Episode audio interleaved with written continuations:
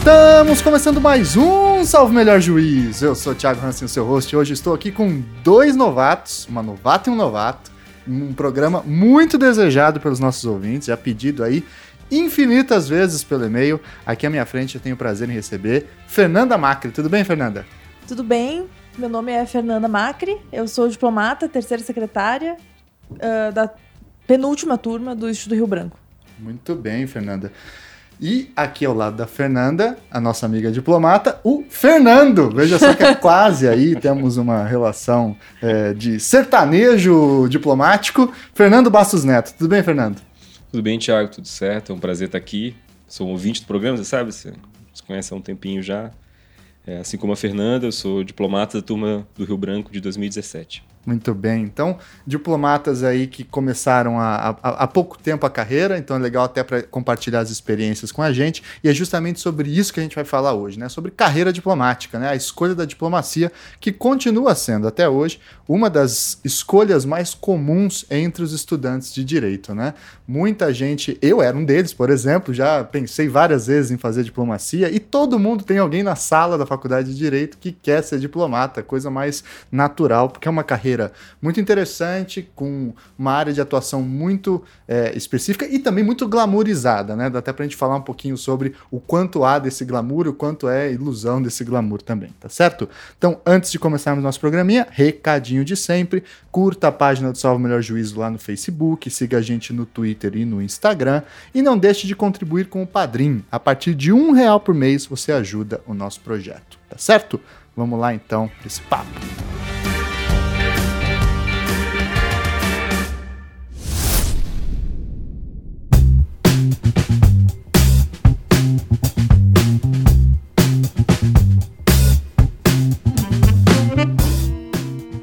Então, pessoal, vamos falar um pouquinho sobre carreira diplomática, diplomacia, enfim, a entrada no Instituto Rio Branco. E aqui, o que eu acho bastante interessante é que tanto a Fernanda quanto o Fernando são formados em Direito, né? Fizeram, escolheram a faculdade de Direito. Eu queria que vocês falassem um pouquinho é, da escolha da faculdade de vocês e como é que ela acabou chegando na diplomacia. Vocês já pensavam em diplomacia antes da faculdade ou vocês acabaram encontrando diplomacia no meio do caminho? Como é que foi essa trajetória?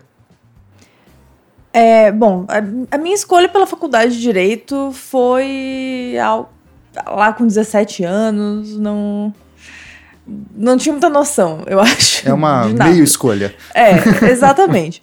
Foi aquela escolha clássica, assim, de pessoas que fazem direito. Ah, eu gosto de ler, gosto de história, gosto de sei o quê. E daí entra na faculdade, não é nada disso. Mas eu conhecia o concurso, diplomacia, já tinha ouvido falar na escola, um professor tinha comentado uma vez. Eu achava interessante, entrei na faculdade e, curiosamente, assim, no começo da faculdade, como eu entrei com uma expectativa e não era nada daquilo, eu comecei a, a pensar, ah, talvez isso aqui que não é exatamente direito é, seja interessante para mim. Mas aí, depois eu comecei a fazer estágio na área do direito, fiz estágio durante a faculdade, Tribunal de Justiça, MPF, vários estágios que não tinham nada a ver. E, e aí, lá pelo meio da faculdade, que eu comecei a estudar, a, a, a fazer pesquisa, atividades sobre extracurriculares de direito internacional, aí que eu voltei a pensar nisso, mas do meio para o final do curso. Então foi via direito internacional? Foi, no meu caso foi. Legal. E você depois seguiu carreira acadêmica em direito internacional também? Foi estudar, fazer mestrado nessa área? Sim, eu fiz. Uh, me formei, fui fazer mestrado em direito internacional. Mas aí eu já tinha um pouco da ideia de, depois do mestrado, fazer o concurso, porque eu sabia que a carreira nessa área é muito difícil, tem, não tem tanta oferta de empregos. E aí eu, eu tinha essa ideia de. Eu fiz mestrado fora, fiz no exterior, e vou, eu tinha ideia já de voltar, fazer o concurso e acabou, acabei não mudando de ideia. Muito bem. E você, Fernando, como é que. que a minha história é um pouco diferente da Fernanda, mas foi muito parecida em algum sentido, né? Eu pensei na carreira diplomática quando eu tinha estava no ensino médio. Provavelmente foi a primeira profissão que eu escolhi. Não, eu vou ser isso. Depois eu pensei em muitas outras profissões depois disso. É, chega a ser irônico que eu tenha realmente me tornado diplomata hoje, Né? Eu escolhi direito também porque eu meio que não sabia o que fazer, pensava em algo que a partir do qual eu poderia escolher várias profissões diferentes. O famoso leque de oportunidades. É, o famoso leque de oportunidades. Ah, faço direito, posso ser professor, posso ser advogado, pode ser procurador, pode ser. Eu nem sabia o que fazia nada desse tipo de, de, de profissões e a verdade, quando eu entrei no direito, eu odiei, eu sou desse tipo. Eu odiava o direito quando eu estava na, na graduação. Eu gostava de ler outras coisas, eu gostava de ler filosofia, enfim, literatura, tudo que não dissesse respeito ao direito, né? Acabei pegando um pouco de raiva mesmo, de aversão às vezes. Tanto que depois que eu terminei minha graduação, a diplomacia tinha sido apagada da minha memória, eu nem pensei nisso. Segui por outros caminhos, tentei caminho para literatura, estudei um pouco de psicanálise, até que eu me vi num ponto da minha vida que eu precisava de um emprego que eu precisava, ah, eu precisava né? ganhar dinheiro, me sustentar, parar de ser sustentado pelos pais. Aí eu pensei, qual concurso público eu poderia fazer? E eu só achei um, que era o concurso para diplomacia, que era um concurso que eu lia a respeito, eu via as matérias, caí, eu pensei, pô, isso aqui é tudo muito legal. Tudo isso aqui é relevante, tudo isso aqui é, faz sentido numa conversa de bar, né? Parece que eu estou entendendo melhor o mundo. E quando eu estudava para diplomacia, eu sentia que, pô, todo mundo devia saber isso aqui. Todo mundo devia saber o mínimo de história do Brasil, que eu achava que eu sabia, mas não sabia, enquanto eu estudava para o concurso. É, questões mínimas de posição do Brasil no mundo, né, como é que está funcionando a ordem internacional. Então, eu estudei para o concurso de uma maneira, é uma prova assim, difícil, problemática. O direito caía também, eu me esforcei o máximo para estudar bastante direito. Foi minha pior nota, curiosamente, no concurso. Mas foi muito bom estudar, por incrível que pareça, apesar de ser um concurso muito estressante, muito difícil e tal. Valeu, foi, valeu a pena, eu tô, tô muito feliz onde é eu tô hoje. E, e, o direito, em que medida a faculdade de direito ajuda a, no concurso da, da diplomacia? Ou existem hoje outras graduações que podem satisfazer até melhor? Por exemplo, tem relações internacionais, né? Uma outra graduação, mas também tem gente que, tem lá, deve ter diplomata que é médico, né? Ou porque tem. A, a, diplomacia não exige uma única graduação, né? Qualquer ensino superior você pode se tornar diplomata, é isso mesmo? É, é isso. Inclusive tem, na, na nossa turma mesmo, tem pessoas formadas em filosofia, em sociologia. História, cinema. História, cinema. É, e existem diplomatas que são arquitetos, médicos, engenheiros.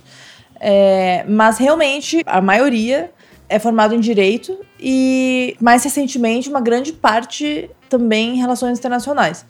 Eu até diria que apesar de a maioria da nossa turma ser formada em direito, de todas as turmas, se a gente for pegar a quantidade de pessoas formadas em direito que existe no Brasil e a quantidade de pessoas formadas em relações internacionais, é, o número de pessoas formadas em relações internacionais lá até é, é bem representativo. É significativo. É. é uhum. Porque tem se aproximado da, do número de pessoas formadas em direito até.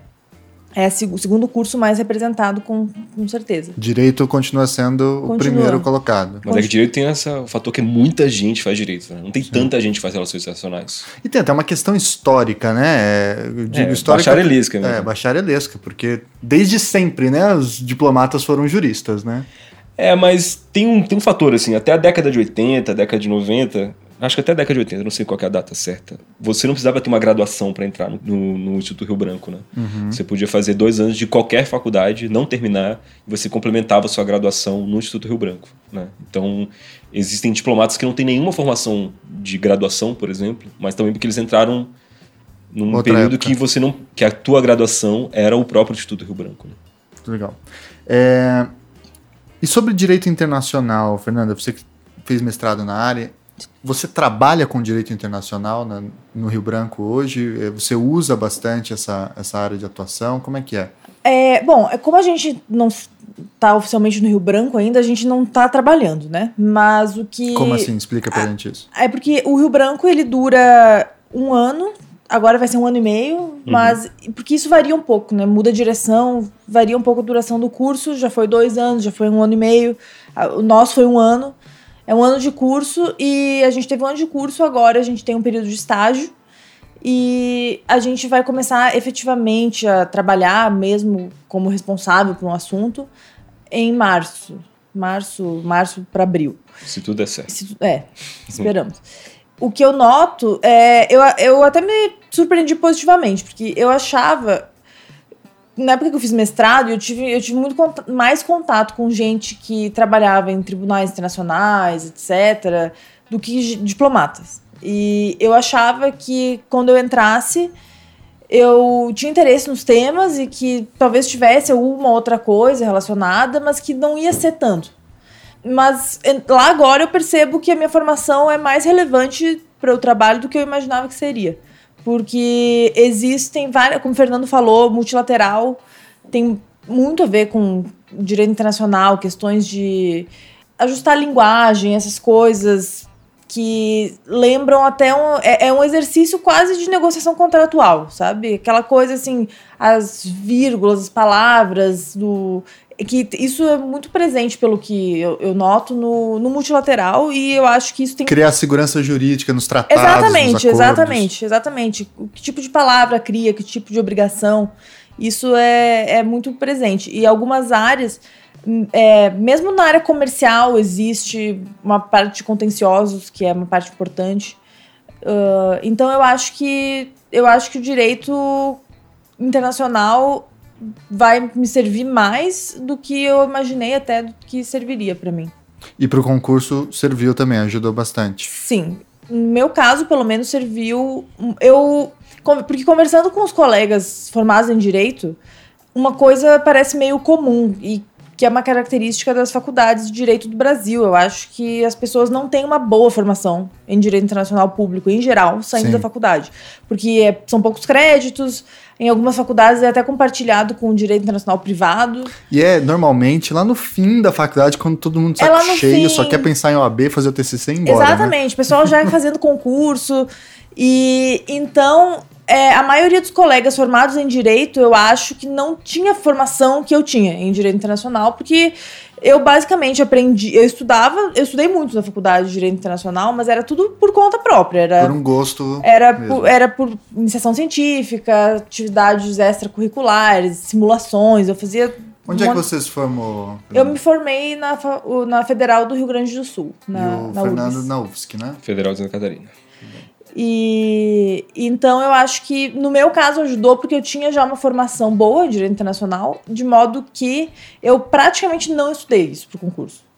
E eu só estudava meio na véspera, assim, perto da terceira fase. Um resumex ali para lembrar os, números, os anos dos tratados. Por outro lado, a parte que cai. Tem uma parte de direito interno que cai no concurso também, né? Sim. Que é sobretudo constitucional, alguma coisa de administrativo. É, mais, mais ou menos isso. E isso eu não sabia mais nada. Esqueceu, teve eu, que ir atrás. Eu tive, tinha esquecido tudo. Eu mal aprendi na faculdade, assim. E essa parte de direito interno é de alto nível que se cobra não. ou é o básico? Não. Básico? É o básico. É o básico. Le letra básico. de lei, lei, lei, seca, como se diz? Ah, teve ou o, doutrina? Em 2016 caiu, 2016 caiu o LIMP. Fale sobre o LIMP. Legalidade, tá. personalidade, moralidade. Os princípios Enfim, da administração pública. Sabe, essas coisas É o tipo de, o, assim. o que cai é eu, eu lembro que quando eu fiz a terceira fase no ano que, no ano que eu passei, em 2017, estava fazendo a terceira fase junto com um colega de sala da faculdade, lá em Porto Alegre.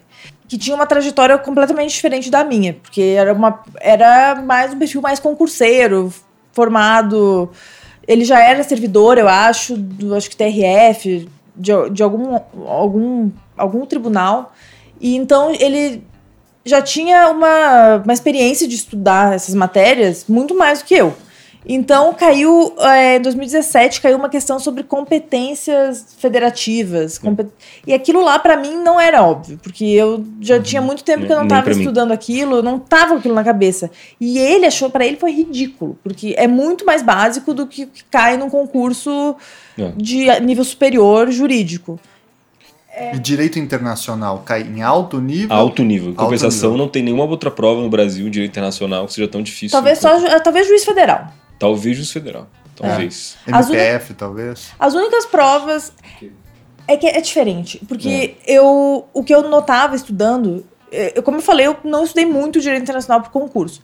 Uh, mas o, quando eu estudava, eu tentava olhar, às vezes, questões de outros concursos eu notava que as questões de direito internacional que caem em alto nível, em magistratura federal, MPF, elas são questões de alto nível, mas é outro foco, porque é o foco mais próximo da atuação do juiz federal, da atuação do procurador da República. Aí é mais focado em questões como extradição, esse tipo de coisa que pode cair para um, juiz federal ter Sim. que fazer. E pra gente não, pra gente é uma algo mais próximo da política internacional mesmo. É direito, mas é aquele direito mais próximo da aquele direito que o pessoal da faculdade acha que nem existe, porque ele é tão próximo da política, ONU, é. uso da força, que não é o mesmo não é o mesmo direito internacional público de alto nível que cai nos outros concursos. É que o direito internacional ele é importante para o Itamaraty pela própria maneira que o Brasil se posiciona no mundo, né? O Brasil se propõe, se coloca como um país respeitável, um país que respeita o direito internacional e por isso reconhece os seus direitos, reconhece uma, enfim, uma série de posturas que precisam ser respeitadas dentro de um determinado marco jurídico. É do, é, do marco jurídico ali. Né? Uhum. Então é fundamental, qualquer um que vá trabalhar em qualquer tema multilateral, sei lá, meio ambiente, enfim, paz e segurança, vai trabalhar na ONU, você precisa saber, porque vai estar trabalhando o tempo inteiro na intersecção direta entre o direito e a política. Né? E no caso o Brasil, o Brasil é um país que não pode dar o luxo simplesmente descartar o direito internacional e começar a atuar a seu bel prazer, né? Então, uhum. tipo, a atuação brasileira geralmente está sempre baseada no, no, direito internacional. E além do multilateral, lembrei agora, tem uma, uma área.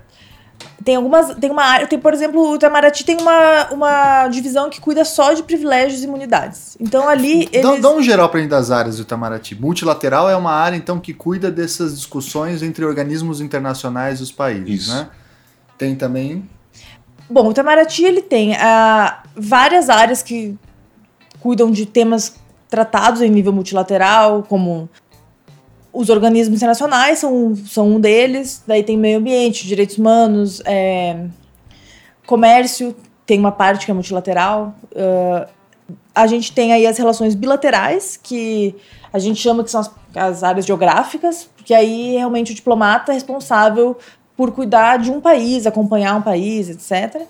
É, tem a parte econômica, que aí que tem uma parte que é multilateral, tem partes que não são multilaterais, que são negociações de acordos bilaterais, extra-regionais, etc.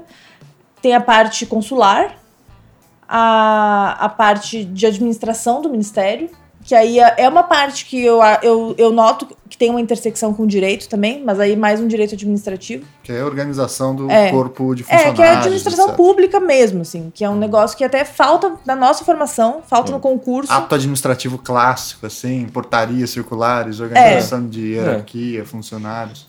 É. E tem parte, por exemplo, e aí tem par outras partes ligadas ao gabinete do ministro, cerimonial, é, assessoria parlamentar, essa parte. E dentro dessa parte, por exemplo, tem questão de imunidades. As embaixadas aqui pedindo facilidades para imigratórias, essas coisas, sobrevoo, que tudo regido pela Convenção de Viena. Então a pessoa que trabalha com isso, ela tem que saber a Convenção de Viena do início ao fim. Uhum, uhum. É, um, é um pouco difícil de você dizer o que, que faz um diplomata, porque as atribuições do diplomata podem ser tão grandes dentro do Brasil e fora que chega a ser um pouco complicado de falar, ah, o diplomata faz isso. Na verdade, o diplomata pode fazer muitas coisas diferentes, né? como a Fernanda falou, desde a da área consular, né? que é atender a população brasileira fora do Brasil, quanto trabalhar na área política, ou na área econômica, ou na área administrativa. Você muitas vezes, sei lá, a gente não pensa em fazer o concurso para cuidar do salário de servidores locais na África, ou na Europa, ou na Ásia mas pode ser que você faça o concurso para fazer justamente isso, né? Uhum. Existem uma série de surpresas dentro da carreira que são muitas vezes bem interessantes, assim, né? É, para mim, é, esse é um dos aspectos que mais, que mais me interessa, né? A gente, é, a gente teve uma experiência no cerimonial, né? O cerimonial é basicamente a área do Itamaraty que cuida da recepção e da organização da vinda de delegações estrangeiras em eventos por exemplo. Né? Uhum. Nós trabalhamos no Fórum Mundial da Água aqui, aqui em Brasília, e também na posse do, do presidente Bolsonaro. Foi uma experiência interessante, digamos assim, no mínimo. É, tem que lidar com altas autoridades internacionais e todo esquema de segurança. Deve ser bem, bem é, maluco trabalhar com isso também. Né? De alguma é. maneira, você cuida diretamente do chefe de Estado, está lá acompanhando ele, se você for especificamente alguém que está cuidando do como diplomata de ligação né? Que é o cara que vai estar lá direto com o chefe de Estado, vai estar lá do lado do cara, servindo, trabalhando para ajudar ele no que for necessário. Só que muita gente não pensa que essa pessoa, quando vem para cá, ela precisa de transporte, ela precisa de um lugar para ficar, ela precisa trazer segurança, ela precisa de uma série de coisas que precisam ser organizadas e é você que vai estar fazendo isso. Né? É, pode ser bastante estressante dependendo do contexto da, da situação. Né? Muito bem. Antes da gente avançar um pouquinho mais em, em outras atividades profissionais, queria voltar um pouquinho também na parte do concurso para fechar uns outros pontos, que é questão das línguas. Né? Eu acho que essa é uma barreira natural para muita gente que quer seguir carreira diplomática. Né? Porque eventualmente a pessoa gosta de história, de economia, de política internacional e se formou em direito, fala: bom, é agora, vou fazer diplomacia, vamos que vamos. Aí chega lá e bum! Tem que saber um bando de línguas num alto nível para prova, etc. Como é que vocês superaram essa barreira? Qual foi a relação de vocês com, com as línguas? Quais são as tá. línguas exigidas no concurso e como, como que é a relação dessa questão aí? A primeira coisa que eu teria para dizer é se você está escutando esse programa, você está na graduação e você quer eventualmente fazer o Instituto Rio Branco, ser diplomata e tal, só faça uma coisa: estude línguas. Não se preocupa em estudar direito internacional, da história. Talvez seja importante da história, saúde internacional, mas o mais importante uhum. de tudo é estudar língua. Porque você vai estudar história, história ali, vamos falar o seguinte, é uma prova. Você pode recuperar o tempo perdido. Em seis meses você recupera o tempo perdido num, numa disciplina. Sabe? Se você for um cara que for focado, ser capaz de organizar o pensamento, saber o que tem que estudar e saber o que não tem que estudar, isso aí você faz em pouco tempo. Você não aprende uma língua em três meses. Você não aprende não. uma língua em seis meses. Você precisa fazer. E querendo ou não, hoje caem três línguas estrangeiras na prova do Itamaraty que, é inglês, espanhol e francês. Você precisa ter um nível bom a ponto de você ser capaz de escrever sem erros de gramática, sem erros de sintaxe, sem erros de acentuação. Em francês também. Sabe? Não, não é uma coisa fácil. Você não, vai, você não vai chegar lá em cima da hora e, ah, não, vou recuperar o tempo perdido. Não vai. Você precisa ter aí, no mínimo, uns 4, 5 anos. Ou se virar nos 30 e recuperar nos outros, né? Inglês, espanhol, francês. As três no mesmo nível ou alguma é mais exigida que outra? Assim, ó, eu vou falar, contar a minha experiência. Isso. Eu, em 2016, fui fazer a prova pela segunda vez. Eu me considerava uma pessoa que conhecia inglês bem. Né? Eu fiz inglês de maneira. quando eu estava no ensino fundamental, ensino médio, quando eu era criança. Eu nunca estudei muito inglês, entendia, lia textos com tranquilidade, traduzia para o português, escutava podcasts em inglês e tal. Jogava um videogame, Jogava videogame pra caramba. eu tinha tranquilidade com a língua, assim, sabe? Não, não, não me sentia com nenhum tipo de dificuldade. Eu fui fazer a prova da segunda fase, é, por sorte, na época não era eliminatória, e eu zerei. Simplesmente zerei, tirei zero.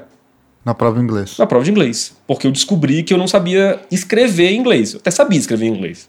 Eu, eu escrevia Hi, algo que fazia sentido. fazia sentido. Só que se você for ler, parecia uma criança, pela quantidade de erros de básicos, de gramática, de estrutura. Eu não, não sabia. Assim, eu, tinha, eu tinha nota do TOEFL para estudar em qualquer universidade dos Estados Unidos e tal, mas chegou na hora, na prova do Rio Branco, os caras são tão exigentes que eu zerei. Ou sabe? seja, não... você tinha o TOEFL e não serviu para nada. Não, eu tinha, tinha nota TOEFL para estudar em qualquer universidade dos Estados Unidos. E eu zerei. Então, se você não tem um nível bom mesmo, nível tipo, de alguém que faz uma graduação nos Estados Unidos, ou melhor, você não vai passar. Nível então, no que, Fernando? Em gramática? Não, não. Ser capaz de você expressar os seus sentimentos, aquilo que você pensa, ter, ter um vocabulário bom conhecer a estrutura da língua, porque você quando escrever em inglês, escrever em uma língua estrangeira, geralmente você entrar numa outra maneira de pensar. É. Você não pode escrever por falar. Eu, eu pensava em português, eu traduzia para o inglês e escrevia como se eu estivesse pensando em português. Você tem que pensar em inglês. Eu acho que, enfim, para mim o maior desafio do concurso, de fato, são as línguas estrangeiras. E eu acho que se você tem esse objetivo, tem esse sonho de ser diplomata e você, não importa quantos anos tem, tem esse objetivo, o foco tem que ser língua estrangeira porque é o mais difícil de aprender e é provavelmente o grande funil do concurso. E espanhol e francês, como é que você deu conta?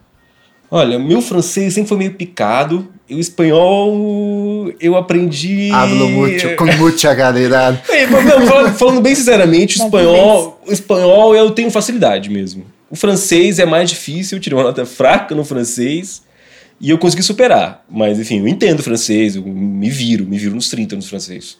Eu não é, não é, eu eu comecei e parei várias vezes, mas se somar tudo, eu tenho né, brincando ali uns dois anos, três anos de estudo de francês. Não é uma coisa assim que eu chego, ah, do nada. Sim. Mas se você quer passar, a melhor maneira é estudando desde cedo. Assim. Se você ah, não quero, não sei o que eu vou estudar para o concurso, estuda a língua. Pronto. Tá na você, graduação, estuda a língua. E você, Fernanda, como é que foi a sua relação com as línguas? É, eu endosso tudo que o Fernando disse, e, mas o meu caso foi bem diferente. Porque eu tava. Eu voltei. Eu comecei a estudar pro concurso e tinha acabado de concluir um mestrado em inglês. Onde você foi estudar? Eu estudei na Holanda. Na Holanda. Mas não falo holandês. Em Haia? É, não, não estudei lá. Eu, eu, eu, cheguei a fazer cursos lá, mas o meu mestrado era numa cidade mais ao sul da Holanda, chamada Tilburg, perto da Bélgica. Mas os mestrados na, na. As universidades na Holanda têm muitos cursos em inglês. E o meu mestrado foi todo em inglês, então eu já eu voltei. É... Não necessariamente fazer um curso inteiro em inglês no exterior significa que a pessoa vai bem no CACD, mas no, em inglês. Mas eu, pessoalmente, me preocupava muito com isso. Porque eu, quando eu, eu tava na faculdade ainda, eu fiz um intercâmbio também para Holanda. E aí eu, eu fui numa palestra uma vez e um cara que trabalhava num, num tribunal da ONU lá na Haia falou Olha, a gente. Se, vocês, se você não é nativo de inglês, a chance de ser contratado é muito pequena. Tem que falar inglês igual nativo, escrever igual nativo. E aí eu disse, bom, eu preciso escrever inglês do melhor jeito possível. Então, tem um até tem um livro que o pessoal recomenda para estudar para o CCD sobre estilo inglês. Eu já tinha, já tinha lido na faculdade, porque eu estava preocupado com isso. E, e aí eu fiz o, a faculdade, fiz o mestrado, escrevi dissertação em inglês, etc. Eu participei de coisas, ganhei prêmio de oratória em inglês. Para mim era algo super tranquilo. Eu cheguei aqui, mas ainda assim fui descobrir que era o CACD, porque ele tem algumas especificidades, algumas coisas que eu tive que treinar que eu não fazia, tipo tradução, versão, tem que dar uma treinada, né? E por isso o inglês foi tranquilo para mim, pessoalmente. Mas eu até fiz questão de especificar tudo isso porque eu acho que é um caso muito específico. Tem muita gente que estudou fora, fez curso de inglês e mesmo assim teve dificuldade porque pra pessoa, a pessoa tem que ter tido, como eu, eu tinha uma preocupação em escrever bem em inglês e pensar em inglês. E tudo isso que o Fernando disse é verdade. Para escrever bem em inglês, tem que entender toda uma lógica e um estilo de uma outra língua que é completamente diferente do da escrita em português, é uma escrita menos prolixa, é um jeito mais direto de escrever uhum. e algo que eu tinha me trabalhado antes por causa dessa experiência acadêmica. E por isso eu sempre, assim como o Fernando, sempre que as pessoas vêm, né, durante a faculdade, ah, tem interesse, já estou pensando em estudar, eu sempre digo, espera para estudar, vai, aproveita a faculdade, estuda umas coisas que tiver interesse, porque querendo ou não, o concurso é uma prova e o que eu estudo hoje, daqui a cinco anos, eu não não vou lembrar de história. Uhum. Agora, línguas. Idioma, sim. Idioma, Se treinar. Vai estudar inglês, francês espanhol. Mas já francês e espanhol eu não tinha tanta facilidade assim. Eu tive que ir atrás de. Assim, eu tinha feito espanhol. Espanhol eu falo. Eu considero que falo bem, mas a prova é muito diferente de qualquer experiência que eu tinha com espanhol e com francês, a prova do, a prova do concurso. Ela pode, pode ser que no próximo concurso ela já mude, porque ela vive mudando, mas é uma prova que exige, uma, exige traduz, traduzido português para o idioma. Era muito difícil. Ah, no nosso caso, a prova mudou três meses antes do concurso. Ela era de marcar é. a prova de espanhol e francês. Eu estava estudando para isso. E aí ela virou uma prova super difícil de resumir texto, de traduzir texto do português para francês, português para espanhol. E Vixe, isso deve ser o nesse caso, difícil, cara. Nesse caso, eu pelo menos tive que me virar nos 30 ali, nos três meses que eu tinha, claro. Minha, assim, claro que eu já tinha um, um, um background nessas línguas, mas eu tive que me adaptar e a gente tem, mas essas provas, elas são tão específicas que a gente tem colegas que estudaram em francês no exterior, em espanhol e não foram bem. É. Porque é um, tipo de, é um tipo de habilidade muito específico. É uma prova, né? E é uma prova que exige que você traduza um texto, enfim, muitas vezes literário, às vezes tipo, acadêmico. No caso nosso, do francês, a gente teve que traduzir um parágrafo do Raízes do Brasil, do Sérgio Buarque. Né? Ah, do coisa português pro simples, né? francês. Do português pro O francês. Sérgio Buarque já é difícil de ler em português. Exatamente. é. Agora, uma outra pergunta, que é assim, como é que vocês fizeram esse background, assim? Vocês estudaram por conta, vocês se matricularam numa escola de línguas, vocês foram... Você morou fora um tempo, É. isso deve ter ajudado bastante também. Como é que vocês fizeram a parte operacional para estudar a língua também? Porque eu não acredito que você vá lá se matricule na escola de inglês que tem perto da sua casa, ela pode te ajudar, mas às vezes ela não é voltada para esse objetivo que você tem, né? Cê- Como é que foi essa parte? É, eu, assim, inglês eu não me preocupei muito. Eu fui atrás de ver como eram as provas e ler e ver como é que as pessoas que tinham passado escreviam. E aí eu até cheguei a fazer algumas provas por conta própria mesmo. Ah, mas espanhol e francês eu fui atrás de professores que se preparavam especificamente para essa prova, porque ela é muito específica e realmente não, não adianta ir fazer inglês, qualquer uma dessas línguas num curso que vai ter um, outro, um foco completamente diferente. Eu, era, era tão específico que eu fazia as minhas aulas de francês em português. Porque tinha que estudar uns pontos de gramática tão, assim, fora da língua corrente do século XXI, porque a gente tinha que ler uns textos do Tinha que século usar XIX. o voz. É, eram, eram umas coisas quase em desuso, assim, que às vezes caía na prova, que eu, eu achava mais fácil fazer aula em português, a professora me explicava, e... Então, só para exemplificar, assim, porque se qualquer um for em qualquer escola de, de idiomas, o foco vai ser a fluência, falar, Sim. etc, né? Então, acho que professores especializados na prova são quem mais pode ajudar. É, no meu caso foi o seguinte, eu depois de tomar uma bomba na prova de, de inglês em 2016, eu estudei, foquei muito é, nos professores especializados que existem para o CACD, não são muitos, são poucos e por isso até eles cobram bastante caro. É, é um problema é, considerável do concurso isso, porque é uma prova super difícil e não tem tanta gente qualificada assim. É, tem um, É. tem um, um corte elitista natural a ele, porque É, é, inclusive, se você dá aula de inglês e você tem um nível bom, olha, é um nicho de mercado bem interessante, viu? É, acho que vale a pena, inclusive, aumentar a concorrência. é uma boa. Porque, porque realmente é muito importante para a carreira e eu acho que faz todo sentido o nível de cobrança que está sendo cobrado hoje. É, e eu estudei com professores próprios para isso. né? No caso do espanhol e francês. Espanhol, que resolvi me virar, mas ali em cima da hora eu contratei um professor específico também, é, nos últimos três meses. E no francês, que eu estava também tentando me virar, quando eu descobri que ia ter que traduzir um texto português para francês, eu pensei, olha, não vai dar não.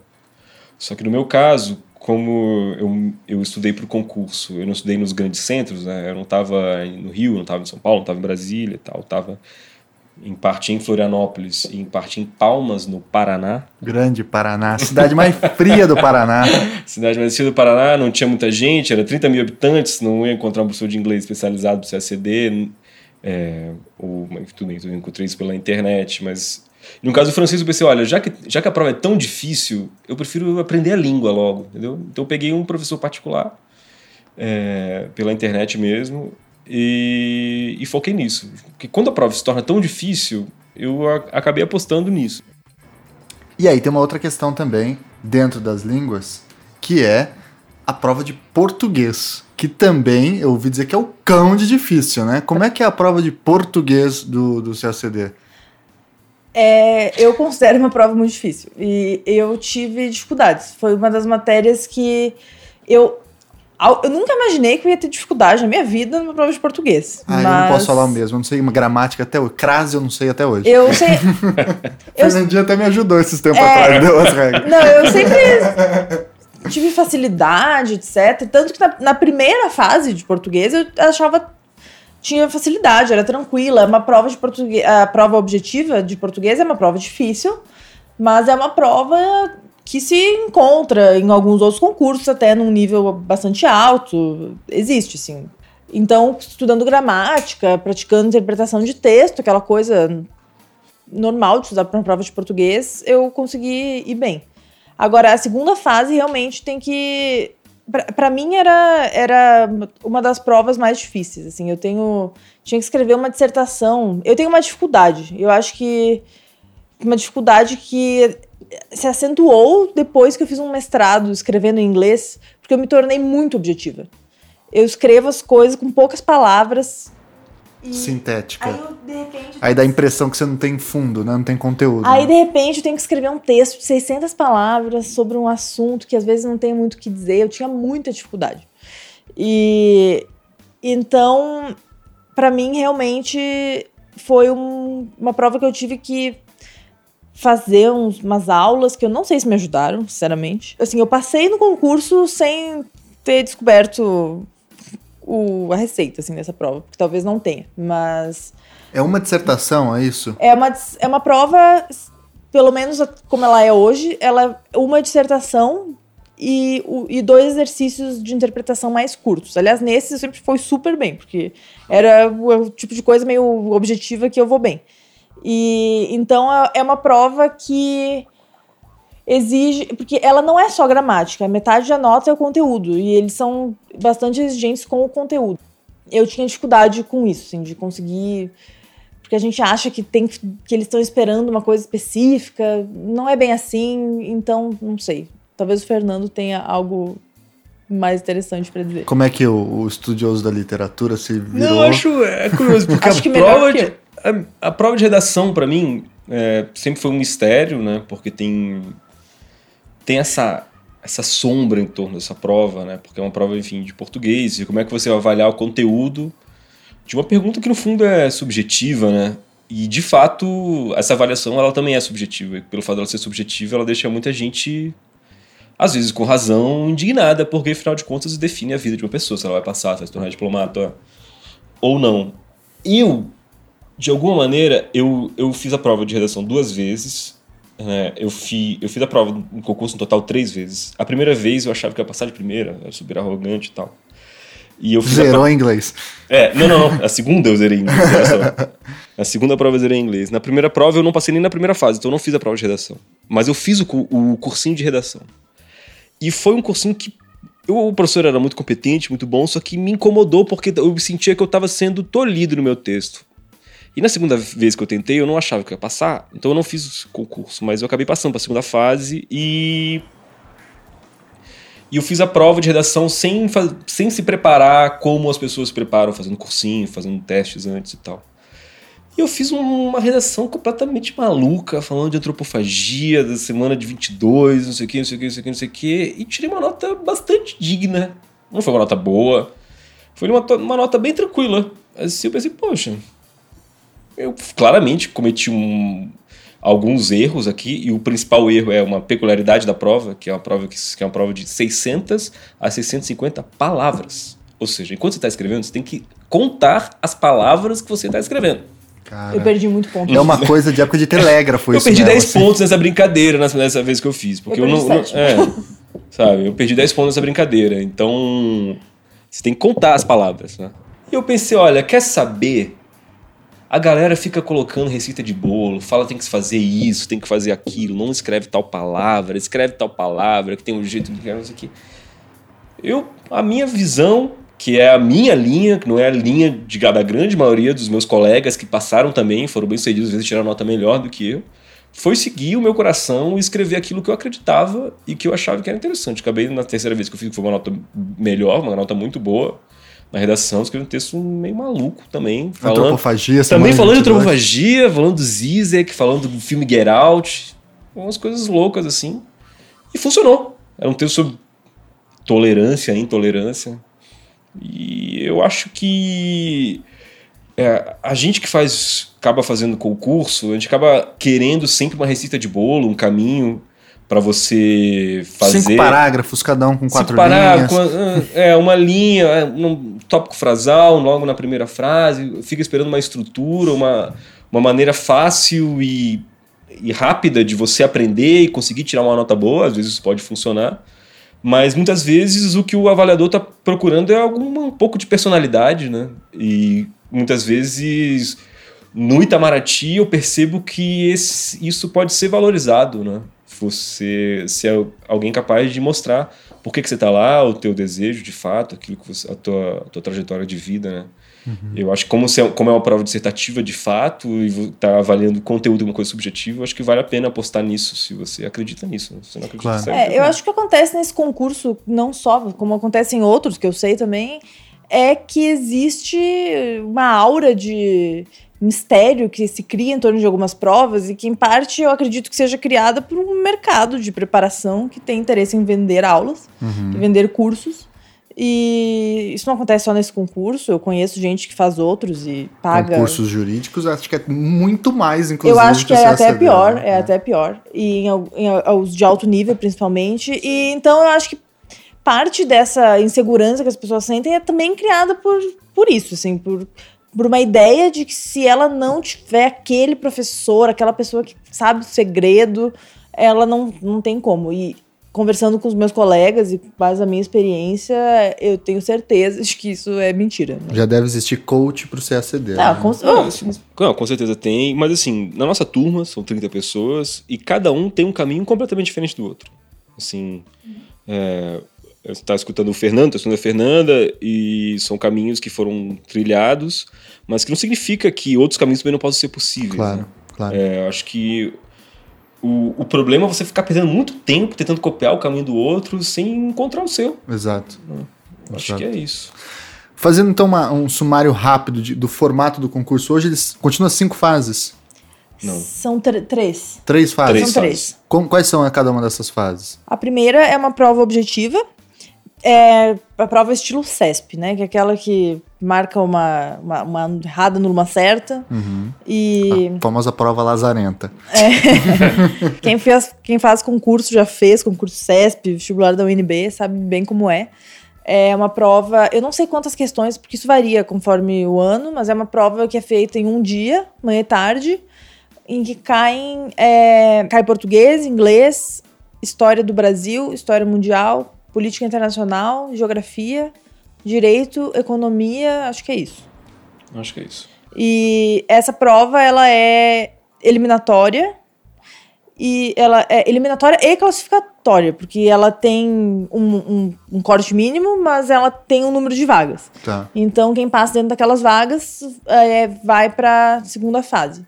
Aí a segunda fase é uma Atualmente, porque Atualmente. É, isso, isso pode mudar. Isso pode Muda mudar. quase todo ano. Neste parece. momento, no último concurso, ela foi. São duas provas, uma prova de português, e, como a gente falou, né? Uma, com uma dissertação, duas questões, e uma prova de inglês. É, que é uma prova. A prova de inglês ela também tem uma dissertação, uma tradução, uma versão e um resumo de um texto em inglês. É, tradução e... é do inglês para o português Tra né? Tradução é do inglês para português. É, e a versão, a versão é do, é do... português para o inglês. Exato. É. E um resumo, né? Todos contando palavras. E todas essas duas provas são eliminatórias. Tem que fazer uma nota mínima. Se não tirou 60, vai ser eliminado. É. 60 de 100 para português, 50 de 100 para inglês e não tirando essa nota é eliminado e depois essa nota ela soma para a classificação final. Tá. É, mas antes de você saber se você passou na segunda fase ou não, você vai passar pela terceira fase. Você vai fazer. É. Se a sua prova vai ser corrigida ou não, São outros depende se você passou na segunda fase. É. Mas você vai passar pelo martírio da terceira fase. E qual é esse é martírio, martírio, Fernando?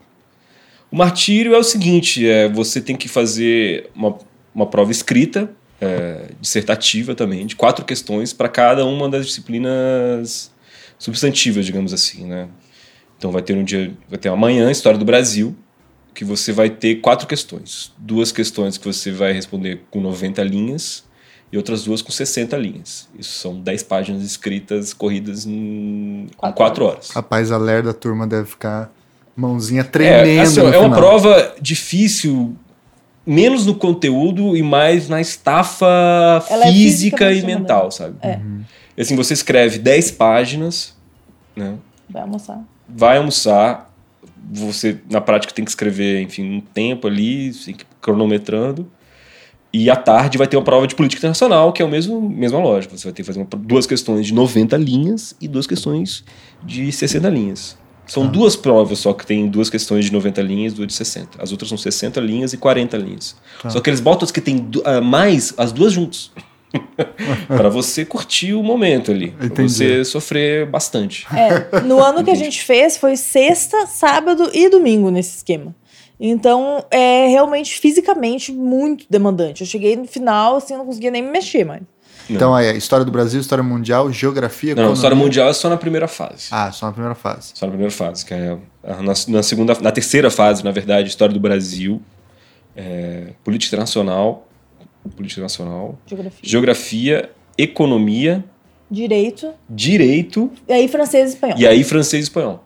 Caraca. E gente. aí, essas E aí- notas são todas somadas, porque a primeira fase, ela, ela não. Eu falei classificatória, mas na verdade ela é só eliminatória É. para o resultado final, né? Porque aquela nota lá é jogada fora. Pelo menos atualmente Se é você assim. ficou em primeiro na primeira fase, não serve pra nada, porque no final das contas, os 300 que passaram pra segunda e terceira começam do zero. É. Tá. E inclusive não tem nenhuma relação, né? Porque É, teve eh, entre passar bem na primeira fase e passar no final. Tanto que a, a prova da primeira fase ela é conhecida como TPS, né? Que é o teste de pré-seleção. É como se fosse um simplesmente um- uma régua que eles passam ali Pra ver se pra- pode- pra facilitar na a- Correção. Na correção, porque a prova mesmo do Rio Branco é a prova da segunda e terceira fase. E aí eles somam todas essas notas e esse e faz, e faz o ranking. A, a segunda fase e terceira fase. É. Aí depois, publicado o edital do resultado, aprovado, ru, rojão, caipirinha. Aí tem um mandado de segurança, eventualmente você É, o vai- mandadinho de segurança ali colar. Aí você sofre um pouco de medo, será que eu vou passar medo? Será que eu vou tomar posse? Aí, mas depois Bum. Aí vai lá e toma posse, assina o papelzinho e aí, aí começa a estudar. Não começa a trabalhar, né? Começa a estudar. Aí você é matriculado no Instituto Rio Branco, né? Muitos, inclusive, falam o nome, né? A prova do Rio Branco, a gente estava comentando aqui, mas o certo é o CACD, né? Concurso de admissão à carreira diplomática, É. né? Só quem estuda sabe isso, né? Porque É. É, é verdade. Aí Só você que entra no Instituto Rio Branco e lá você então faz o estudo de formação diplomática que a gente até estava conversando em off, que era um mestrado em diplomacia, hoje em dia não é mais, né? Ele foi durante alguns anos, porque o cu- o curso ele é, ele é, muito, é muito antigo, né? Agora Uhum. a gente tá na 64 turma do Instituto Ah, Rio é Branco. mesmo? É. Que emoção. E, e a nossa 63 terceira. Ufa. Mas o, o, com- o curso ele já teve vários formatos. Ele já foi uma quase uma graduação. As pessoas faziam dois anos de faculdade, dois anos de Rio Branco e entravam com 19 anos, 20 É. anos. Vinícius de Moraes, abraço aí pro Vinícius lá no céu. É. das antigas. É. E, e aí ele já teve esse perfil. Ele já foi na época nos anos 2000 ali, até 2010, eu acho, não sei exatamente, mas foi um mestrado. Aí acho que o pessoal fazia uma dissertação no final, etc. Mas ele deixou de ser um mestrado já faz alguns, já faz acho que quase 10 anos. E agora ele é só, ele é um curso de formação como outros cursos de, de formação, mas é com a peculiaridade de que ele dura um ano. E um ano, um ano e meio.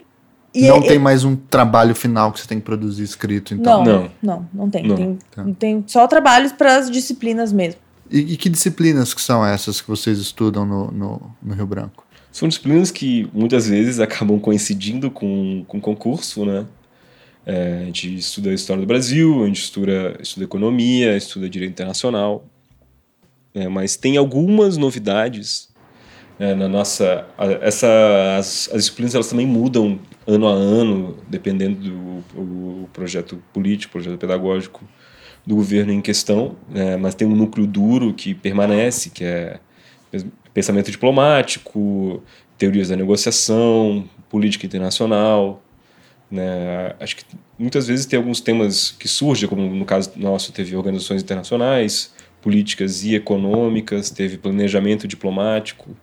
Acaba sendo um ritmo de estudos bastante intenso, assim, porque são, no nosso caso, era seis horas líquidas de aula todo dia, né, de manhã e de tarde.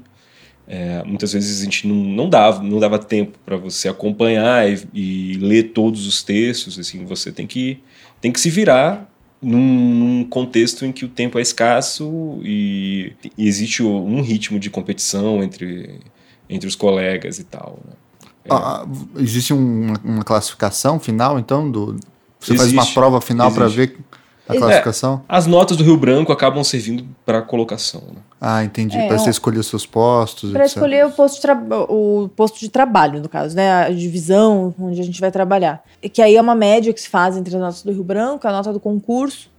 É, mas ainda sobre as matérias, a gente tem, além dessas matérias substantivas, digamos assim, é, a gente continua estudando idiomas no, no é, Rio Branco. Isso é super importante. E eu acho que essa é uma das coisas, é, é um dos grandes pontos positivos do Rio Branco, é, é esse, esse estudo de idiomas.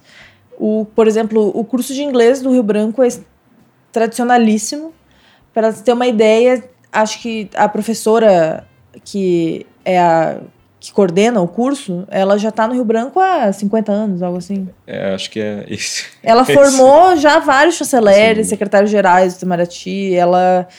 Enfim, e é um curso muito tradicional e muito bom, eu considero. É, é um curso que parte... É um curso de inglês no nível avançado, já porque o concurso. Claro, está dando aula para diplomatas, né? É, porque a pessoa já nem entra no concurso se ela não tiver não um inglês. um nível avançado. Um inglês bastante avançado. Então, ele realmente é um curso que busca desenvolver as habilidades, é, as habilidades necessárias à carreira diplomática. Escrita, oral, é, negociação, debates. É muito. Eu gostei muito dessa, do curso e, em geral, uma avaliação positiva, eu acho, das eu também pessoas. tenho a mesma avaliação.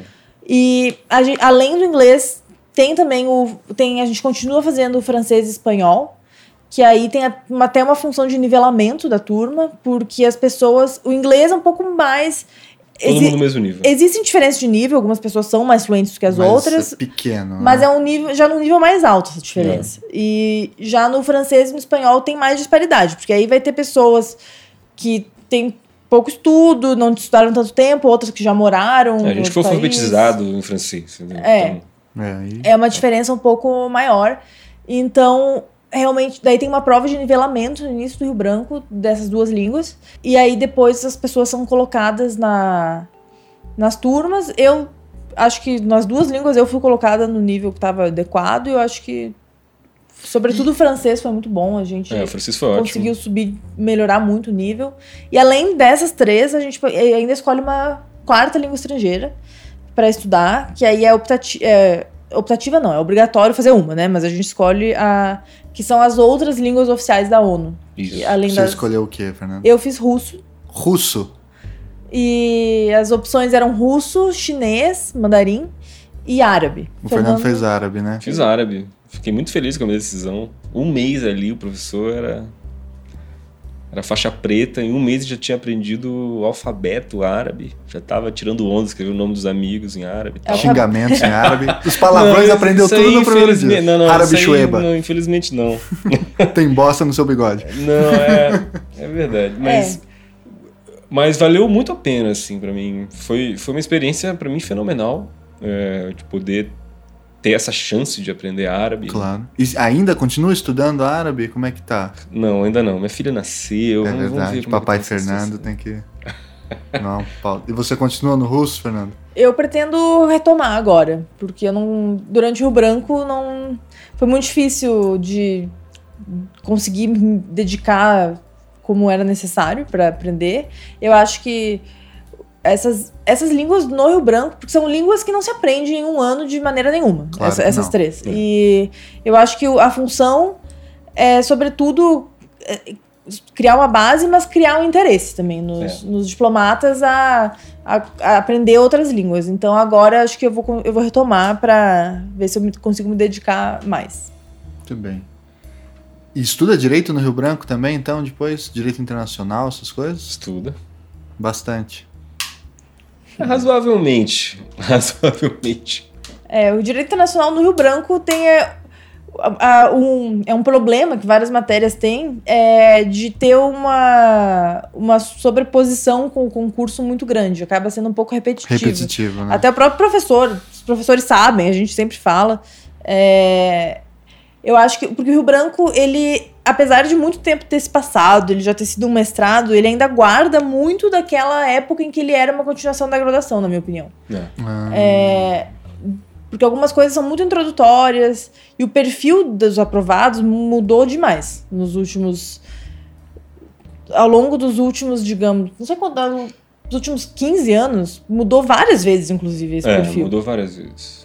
Mudou várias vezes. E porque o perfil do diplomata já foi mais aquela pessoa, muitos filhos de diplomata, aquela pessoa que tinha uma vivência to- que, eu- que o brasileiro médio não teria, que fala os idiomas, é, pessoas do Rio de Janeiro. sobretudo. E de uns tempos, de- depois de um tempo, houve uma época em que houve um aumento da- das vagas, e com o aumento das vagas, que foram acho que cinco anos de 100 vagas, foi uma explosão daí. Foi uma, não só no, de entrar gente no Itamaraty, mas de concurso ficar muito conhecido, porque se tornou um, um nicho de mercado para cursos preparatórios. Aí começou o curso preparatório, antes nem tinha, eu acho. Curso preparatório, daí depois virou curso online. Aí o aumentou muito o número de interessados ah, no Brasil inteiro, eu acho. E só que aí depois que terminou essa época de muitas vagas, voltou a ser poucas vagas como sempre tinha sido antes. Só que aí o nível de competitividade tinha aumentado muito. E o perfil que a gente tem hoje é pessoas que estudam na média muito tempo para passar, passam numa média de idade, digamos que uns, uns 10 anos mais velhos do que aqueles que passavam lá naquela época em que não se conhecia o concurso, em que era uma continuidade da graduação. Hoje em dia a média de aprovação, média de idade é 29 anos, eu acho, foi na nossa turma. Então, o perfil hoje é uma pessoa que, estuda, que é um pouco mais velha, estudou há muito tempo, alguns têm experiência de trabalho antes, alguns têm mestrado, então É, eu acho que tem. dá pra desenhar mais ou menos por cima assim, uns três momentos, né? Que é. Se se você pensa na geração dos nossos pais, o concurso do Rio Branco é uma coisa um pouco inacessível, assim, uma coisa meio utópica. Falei, como assim? Não, tipo, não conheço nenhum diplomata.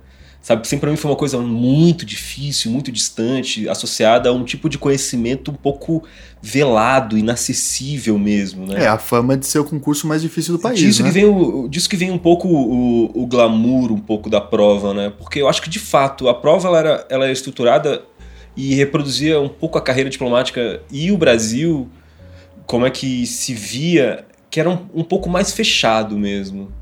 Sabe, era, era um pouco mais difícil você ter acesso àquilo que era necessário saber para se tornar diplomata. Né? Eu acho que, enfim, com a democratização, com a Constituição, com acaba sendo exigido uma série de conhecimentos que passam a ser padronizáveis de alguma, alguma medida, né? E eu acho que isso tem um boom a partir de 2003 e 2010 que o concurso ele se estabiliza, né? Que surgem os primeiros cursinhos, né? Que são os cursinhos, os primeiros cursinhos não, mas os cursinhos com marketing, com que tentam falar, olha, que se você fizer um cursinho, você de fato vai, Vai passar. você tem chance de passar. Você não precisa ser da família, você não precisa conhecer da obra de arte específica, você não precisa ter porque o concurso de fato ele exigiu um conhecimento um pouco mais técnico, não tanto uma erudição, pelo qual o Itamaraty tirou muito proveito. Acho que, inclusive, acho que tem um problema aí, porque acho que você acaba perdendo um pouco de- desse conhecimento mesmo, que às vezes pode parecer para muita gente inútil, mas que pode ser muito relevante na hora que você está atuando, está conversando com um diplomata estrangeiro, né? Então o concurso acabou se tornando mais técnico nesse sentido. Então quando você, quando você faz um concurso e você tem, você tem acesso aos cursinhos, o cursinho estabiliza. Só que como foram 100 vagas por ano entre 2005 e 2010, foi muita gente que entrou. Muita gente que entrou. E nesse sonho por ser 100 vagas por ano, um concurso que tem todo ano desde 45, muita gente foi atrás. Então quando restringiu, as vagas voltaram a ser 30, chegou a ser 18 em um ano, a, a galera sentiu um baque, porque era, passou a ser mais difícil de passar, de fato. Só que tem um detalhe aí. Entre 2005 e 2010, você, é, basicamente 100% das pessoas que passaram fizeram eventualmente um cursinho específico, que era o cursinho, curso Clio. Né? E, de fato, 100% das pessoas não só fizeram isso, mas passaram, em parte. Um número bem, bem próximo, fizeram alguma medida aquilo lá. Só que precisava estar no Rio de Janeiro, precisava estar em São Paulo, precisava estar, precisava estar em Brasília. Você precisava estar no grande centro. Democratizou, entre aspas, porque você precisava estar em uma grande cidade. E Hoje- uma mensalidade carinha, né? Mensalidade cara, evidentemente. Mas tem um detalhe que acho que desde 2015, que por sorte foi quando eu comecei a estudar, hoje você tem acesso a praticamente todos os concursos, todas, essa, todas as aulas, as provas, pela internet. Então isso significa que eu, que morei em Palmas, no Paraná, entre Grande 2016 e 2017, 2016 e 2017, eu tive acesso a praticamente todas as aulas que o pessoal que estudou em São Paulo. Na, na nossa turma, a grande maioria continua sendo de São Paulo. Só que tem um detalhe. Enquanto nas antigas, praticamente toda a turma era majoritariamente do Rio de Janeiro, especificamente de quatro colégios específicos, não era só de, de graduações, eram de colégios específicos. Hoje na nossa turma temos uma pessoa do Rio de Janeiro. O que é surpreendente. O que mostra uma mudança radical de perfil dos diplomatas brasileiros que na nossa turma todas as, todas as regiões do Brasil estão contempladas. E mesmo, mesmo os que estão em São Paulo, muitas vezes eles são do Nordeste, são do Norte, os que são que estudaram em Brasília são de Rondônia, eventualmente. Sabe? Então, eu acho que isso é muito positivo para a diplomacia brasileira, Sim. que passa a ser mais representativa também por causa da política de cotas. O, tem muito mais negros no Itamaraty hoje, graças à política de cotas, o que é muito importante para o Brasil. O Brasil é um país multicultural, consegue se apresentar, no, conseguir se apresentar no mundo com a presença de negros, né, representando o Brasil, acho isso muito importante. Tem gente de todo, todas as regiões do Brasil e também tem uma maior. Na verdade, isso é um outro problema, que é a questão da presença de mulheres, né? Eu acho que no. É, eu queria até puxar esse fio, porque é o seguinte: quando eu penso em Instituto Rio Branco, CACD, diplomacia, me vem automaticamente na cabeça um homem de terno e gravata. Né? A gente está até falando em off que a gente conhece a palavra embaixatriz, né? A mulher do embaixador, mas não tem a outra versão que a gente até brincou que precisa ser embaixatruz, né? Ou embaixatroz. Fernanda, como é que está a situação das mulheres no Rio Branco? A entrada, é, nós temos embaixadoras no Brasil, temos embaixadoras de outros países atuando no Brasil, diplomatas. Como é que você vê esse cenário como mulher que entrou nesse tão tradicional instituto no Brasil? É, bom, é, o Brasil uma, uma, coisa que acho que poucas pessoas sabem é que a primeira funcionária pública concursada do Brasil foi o diplomata. Olha aí. E isso faz quase exatamente 100 anos, porque foi em 1918. Lembra o nome dela? Maria José de Re... Maria José de Castro Rebelo. De Castro. Atualmente o nome do anexo do Itamaraty foi nomeado em homenagem a ela no passado. É, foi, ela entrou em 1918, foi a primeira, não só a primeira diplomata brasileira, como eu falei, a primeira funcionária pública concursada. É, na época teve que uhum. entrar com entrar com um processo judicial.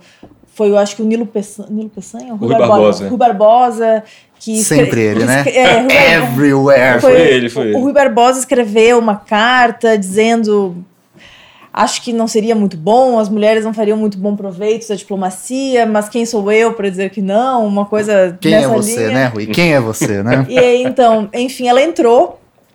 As fotos são muito, eu acho, é, recentemente houve um documentário, né, que em breve estará nas, nas redes. Atualmente, hoje, no dia que a gente fala, está em cartaz no Cinesesc, em São Paulo um documentário sobre mulheres na diplomacia e que traz algumas imagens que eu acho que são até interessantes, porque ela, ela as imagens dela no Itamaraty, ela usava umas roupas que eram meio que um híbrido entre um vestido e um, é. e um terno, porque claramente uma mulher não tinha nem o que vestir para trabalhar num órgão assim na época. Não tinha nem roupa para isso. Não tinha nem banheiro. Eles tiveram que, quando ela entrou, é eles tiveram que construir um banheiro no, no palácio. Não tinha banheiro feminino. Não tinha, não tinha banheiro feminino no palácio. É. Caraca, fala muito, né, isso.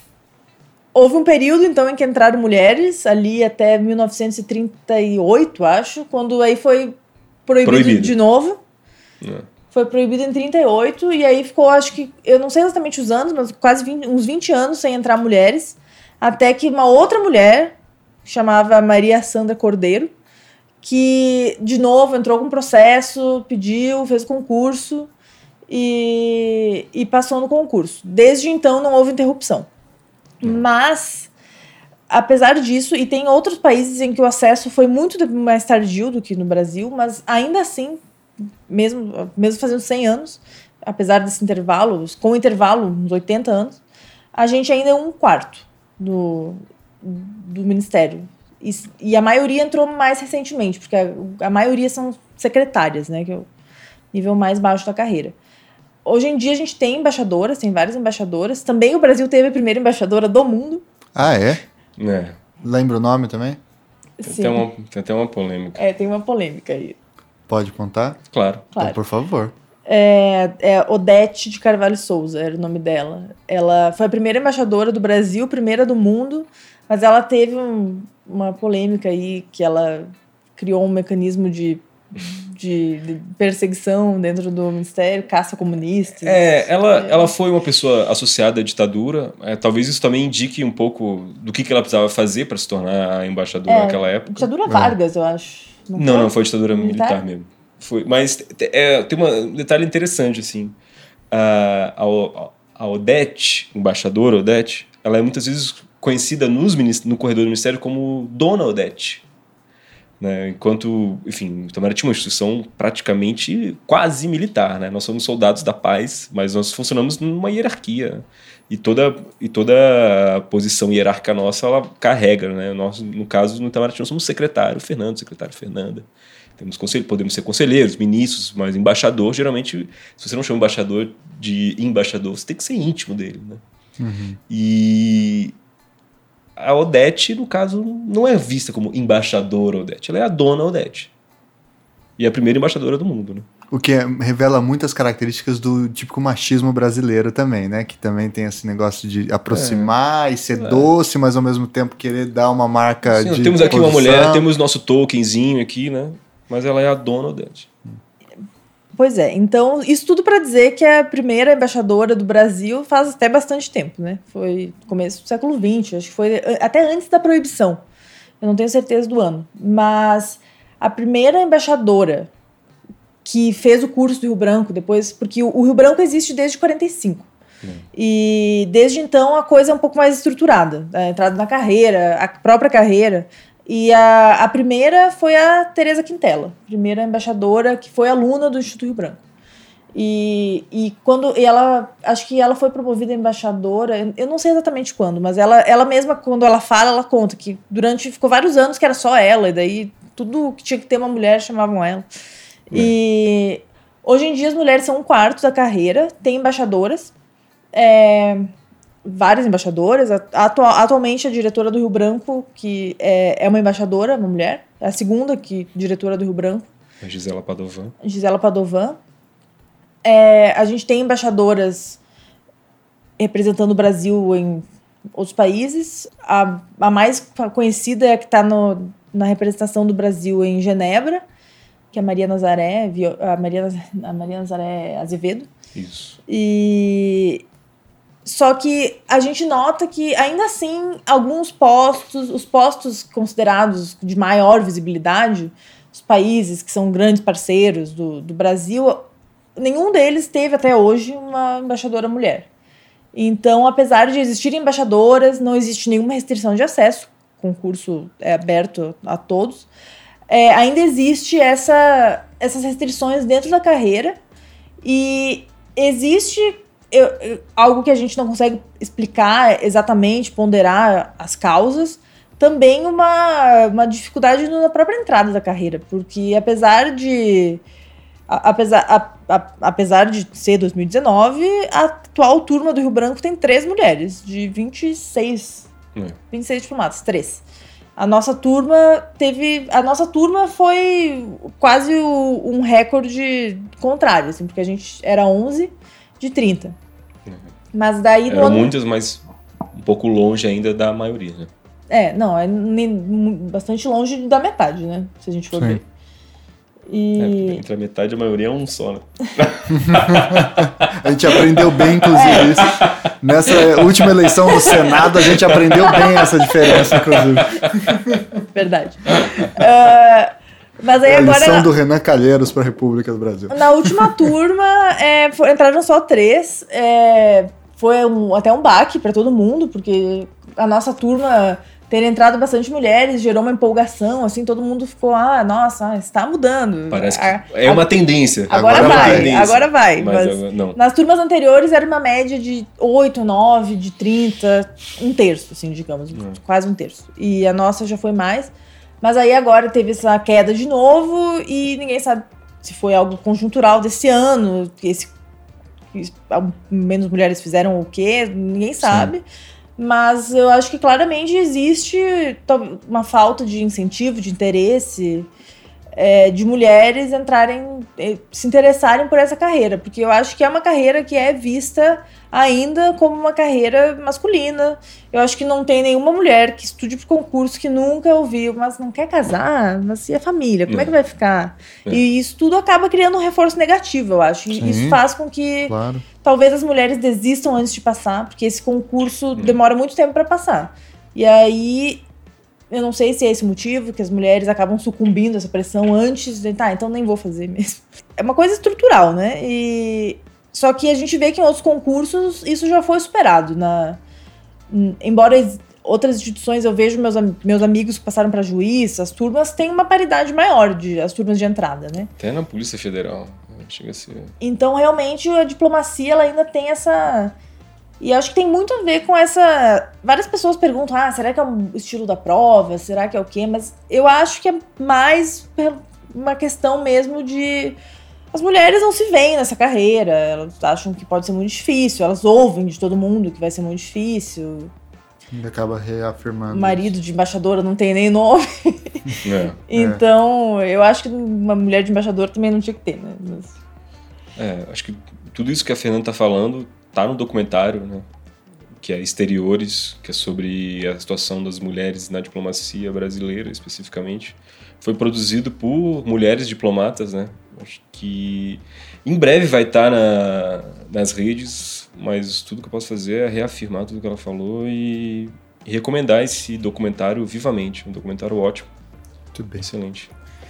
Bom, passamos então pela formação, passamos pelo Rio Branco, pelo concurso. Falamos um pouquinho de atuação, mas vamos falar um pouquinho mais agora nessa reta final sobre a atuação profissional é, de terceiros secretários, que é o cargo que vocês estão, né? É. Vocês entraram, e aí? Depois terminou ali o Rio Branco. Quais foram as primeiras tarefas que começaram a aparecer? Como é que se dividem as tarefas dentro do Itamaraty? O que, que vocês fazem concretamente para além do glamour? Né? Qual que é o ofício? Você acorda, entra numa sala, numa baia ali, liga o computador, pega um cafezinho, começa a escrever. O que, que é? É, bom, o...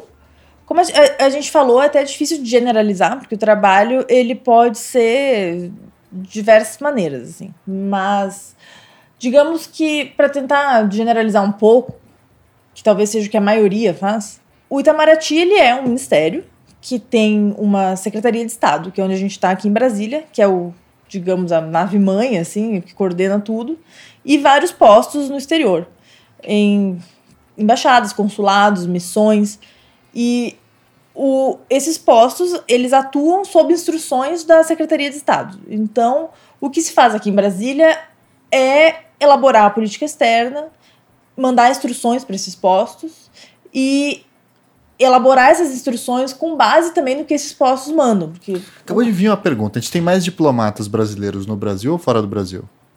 Boa fora, eu pergunta. acho. Eu acho que é fora. Acho que é Fora. Fora. É a fora. maioria dos colegas de vocês estão fora, A então. maioria é A fora. maioria tá fora. E então esses diplomatas que eles estão fora, é, eles mandam, eles estão mandando sempre informações. Eles estão lá servindo, digamos, é, em Moscou, digamos, né? Já que eu falei que eu estudei russo. Ele está lá em Moscou e ele está acompanhando o que está acontecendo lá. Ele está acompanhando as notícias, a política local, está participando de reuniões e ele relata tudo isso ao, a secret, ao, a, pra gente. Um relatório dos acontecimentos na política interna da Rússia, por exemplo. É. Ele elabora isso, sei Ou- lá, mensalmente. Ou uma questão econômica, É, são ou determinada reunião que ele esteve presente e aí ele relata pra gente como é que foi. Esses documentos podem ser, enfim, podem ser ostensivos, podem ser eventualmente reservados ou ultra secretos. Né? Ultra secreto. Aí é quando já não é mais diplomata, virou espião, né? Não, diplomata tem coisa ultra secreta também, porque não.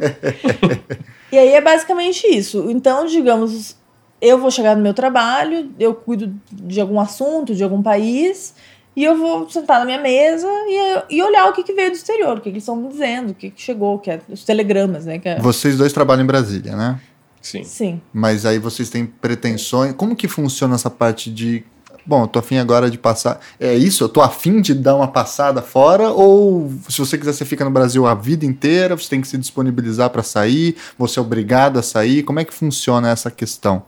É, boa pergunta. Na verdade, você não é obrigado a sair. Você só sai se você quiser. Para onde você for, você só vai se você quiser. Isso não significa, isso não significa que você vai para onde você quiser, sempre. Tá.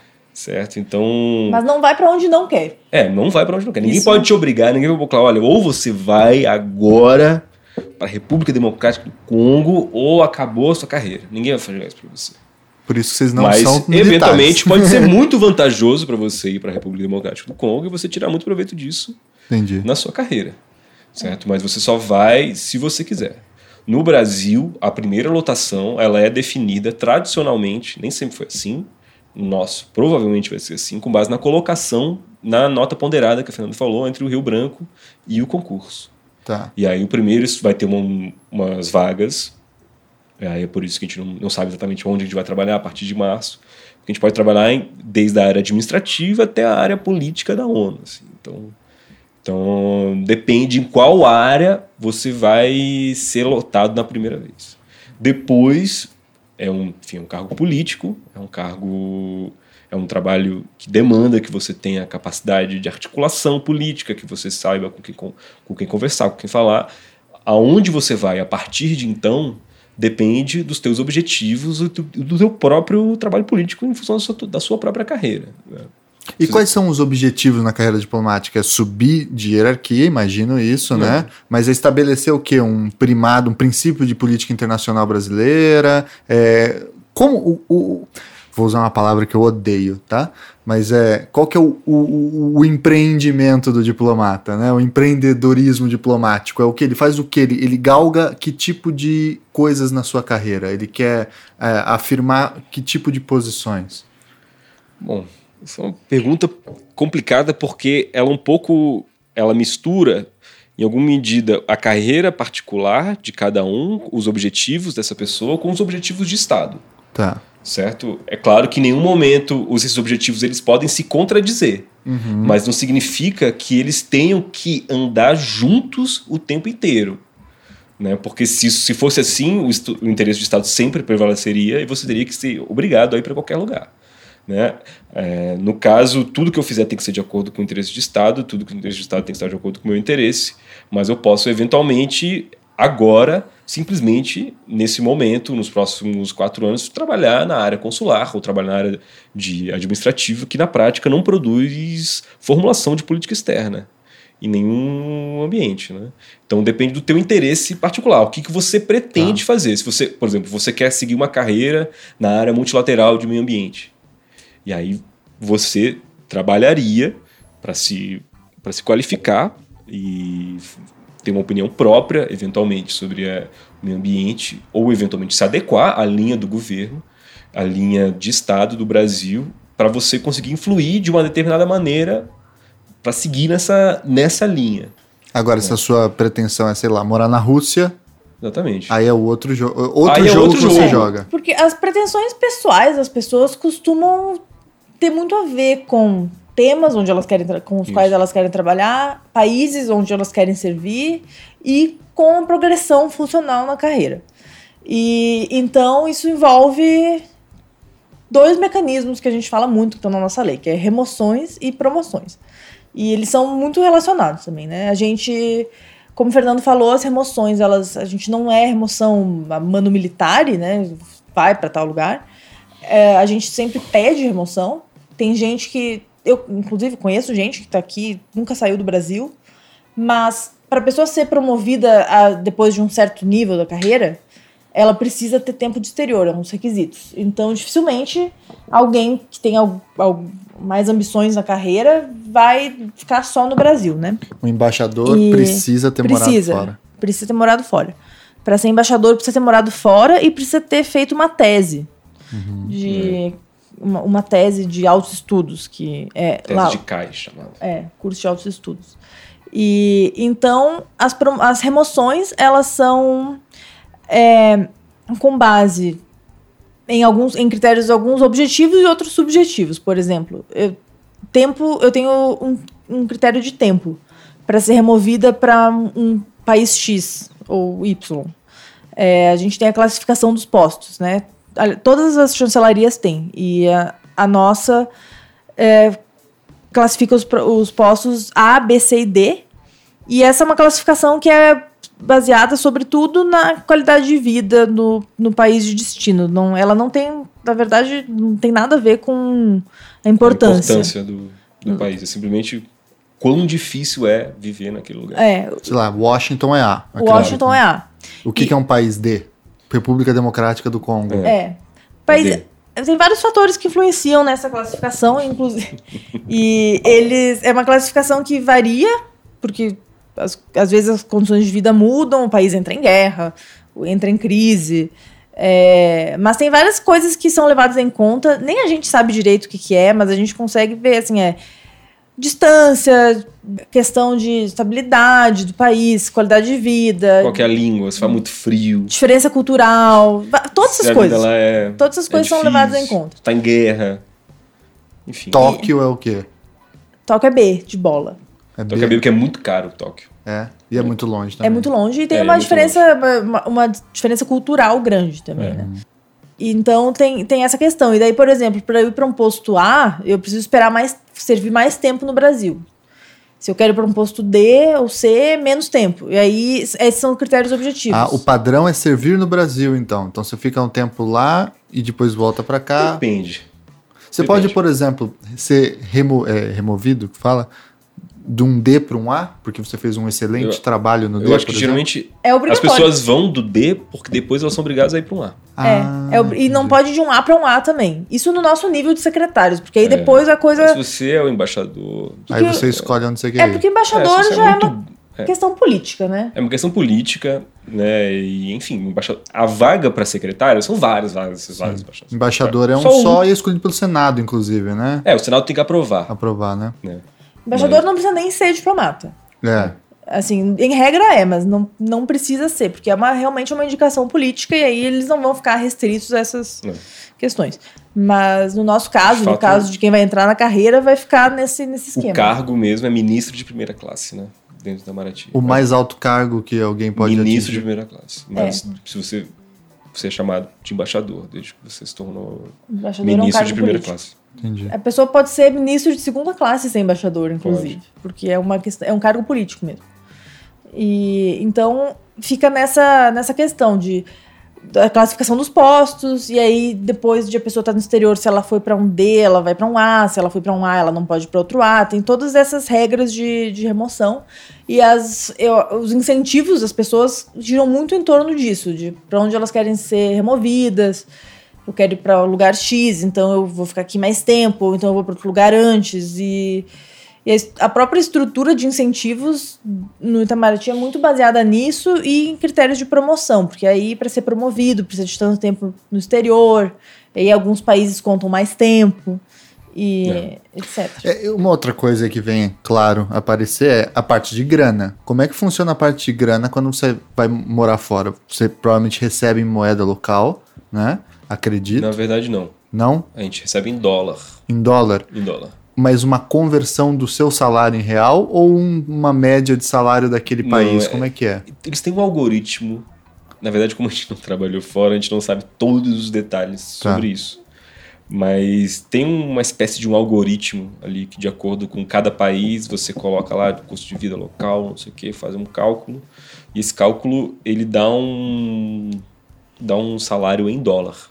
Equivalente ao que vocês recebem no Brasil, mais ou menos. Está relacionado, mas equivalente ao custo de vida local.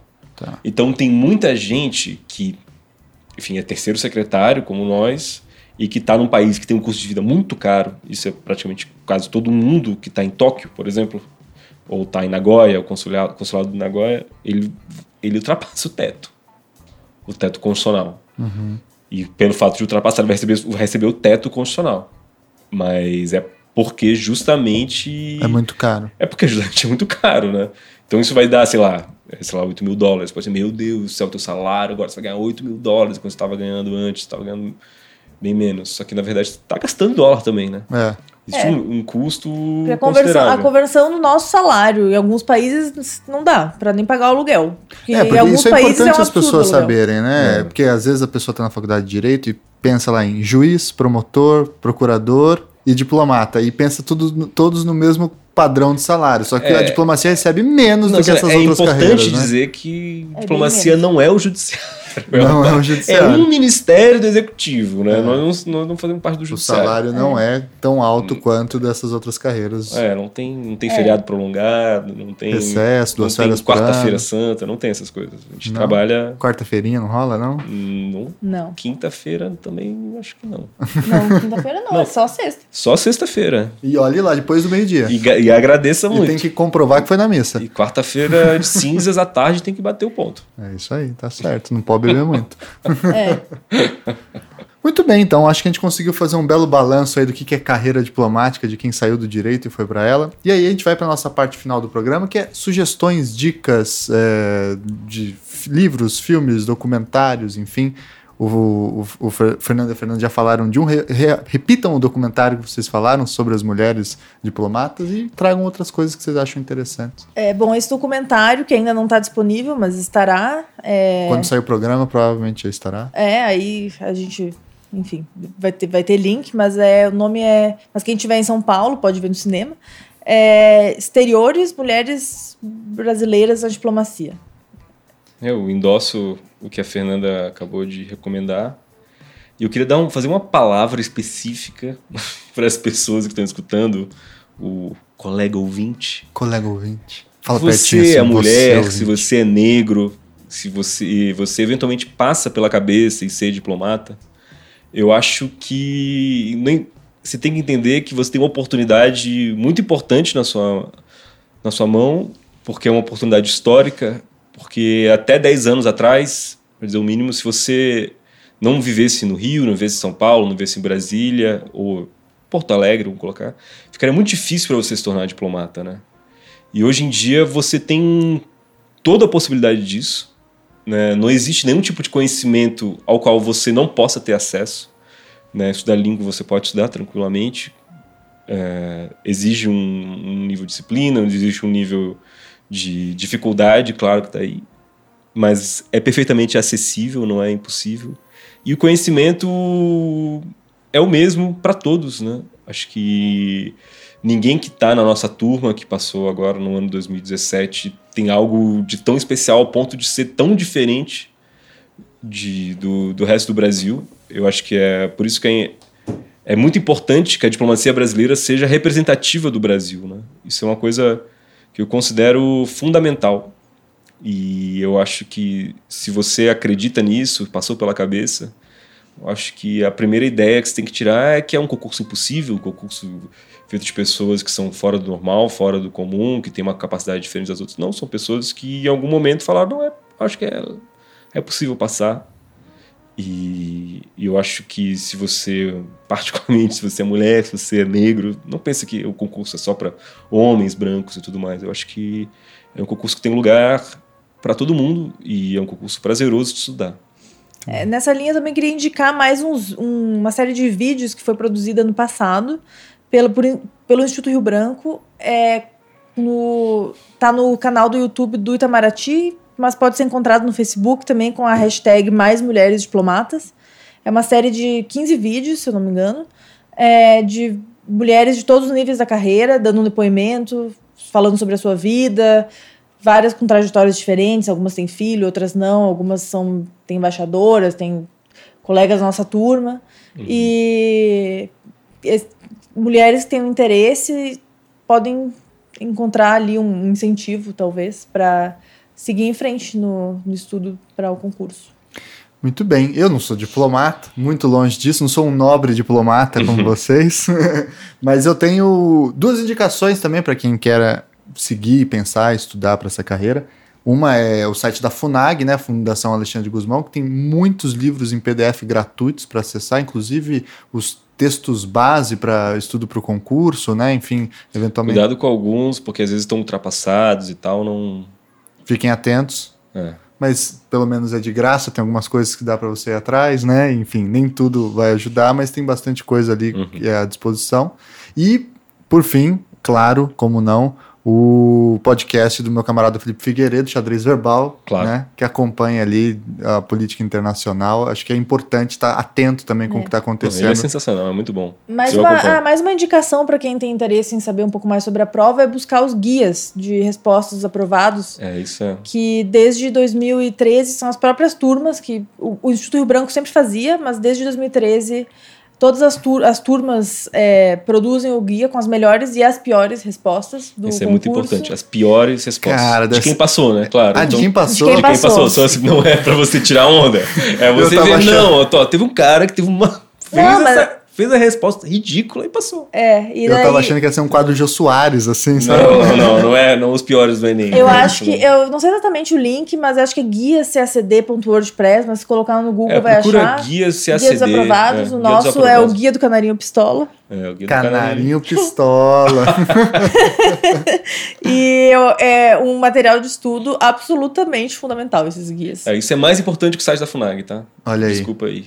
Ó, só, só porque eu trouxe uma dica, o cara já vem e desfaz dela.